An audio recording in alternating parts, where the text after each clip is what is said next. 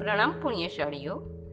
જૈન સૂત્રના અર્થ અને રહસ્ય પ્રેઝન્ટ્સ પાર્ટ ફિફ્ટી ટુ ભુવન દેવતાની સ્તુતિ.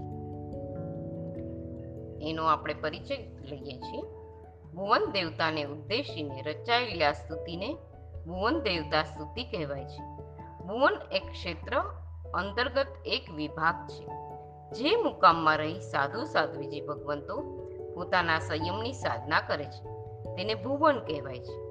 આ ભુવન જો ઉપદ્રવ રહિત હોય, તો સાધુ સાધ્વીજી ભગવંતો નિશ્ચિંત બની સંયમાદિની સાધના કરી શકે છે.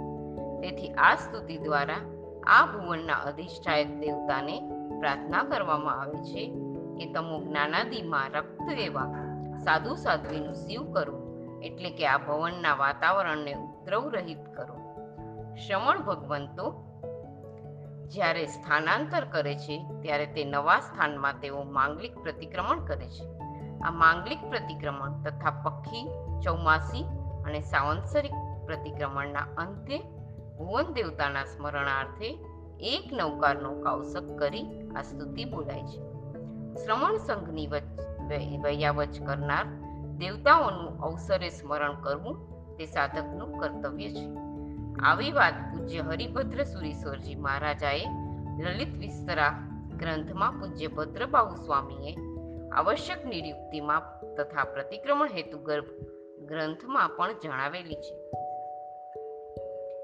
તો હવે આપણે આ સ્તુતિ લઈએ છીએ.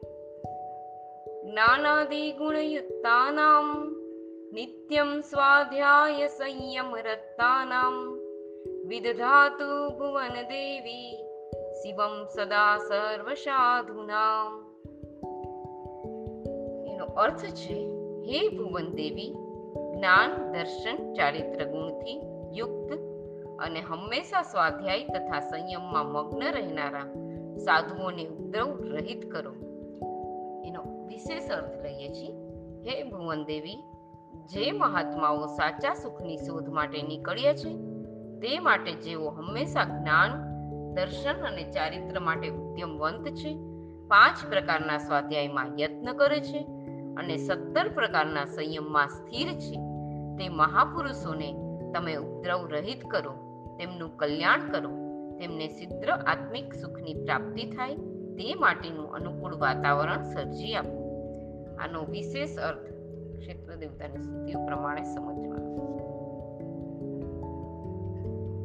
અહીં આ પણ, આ સ્તુતિ પણ પૂરી થઈ ગઈ છે. જીનાગના વિરુદ્ધ કંઈ પણ બોલાયું હોય તો મિચ્છામિ દુક્કડમ પ્રણામ અસ્તુ.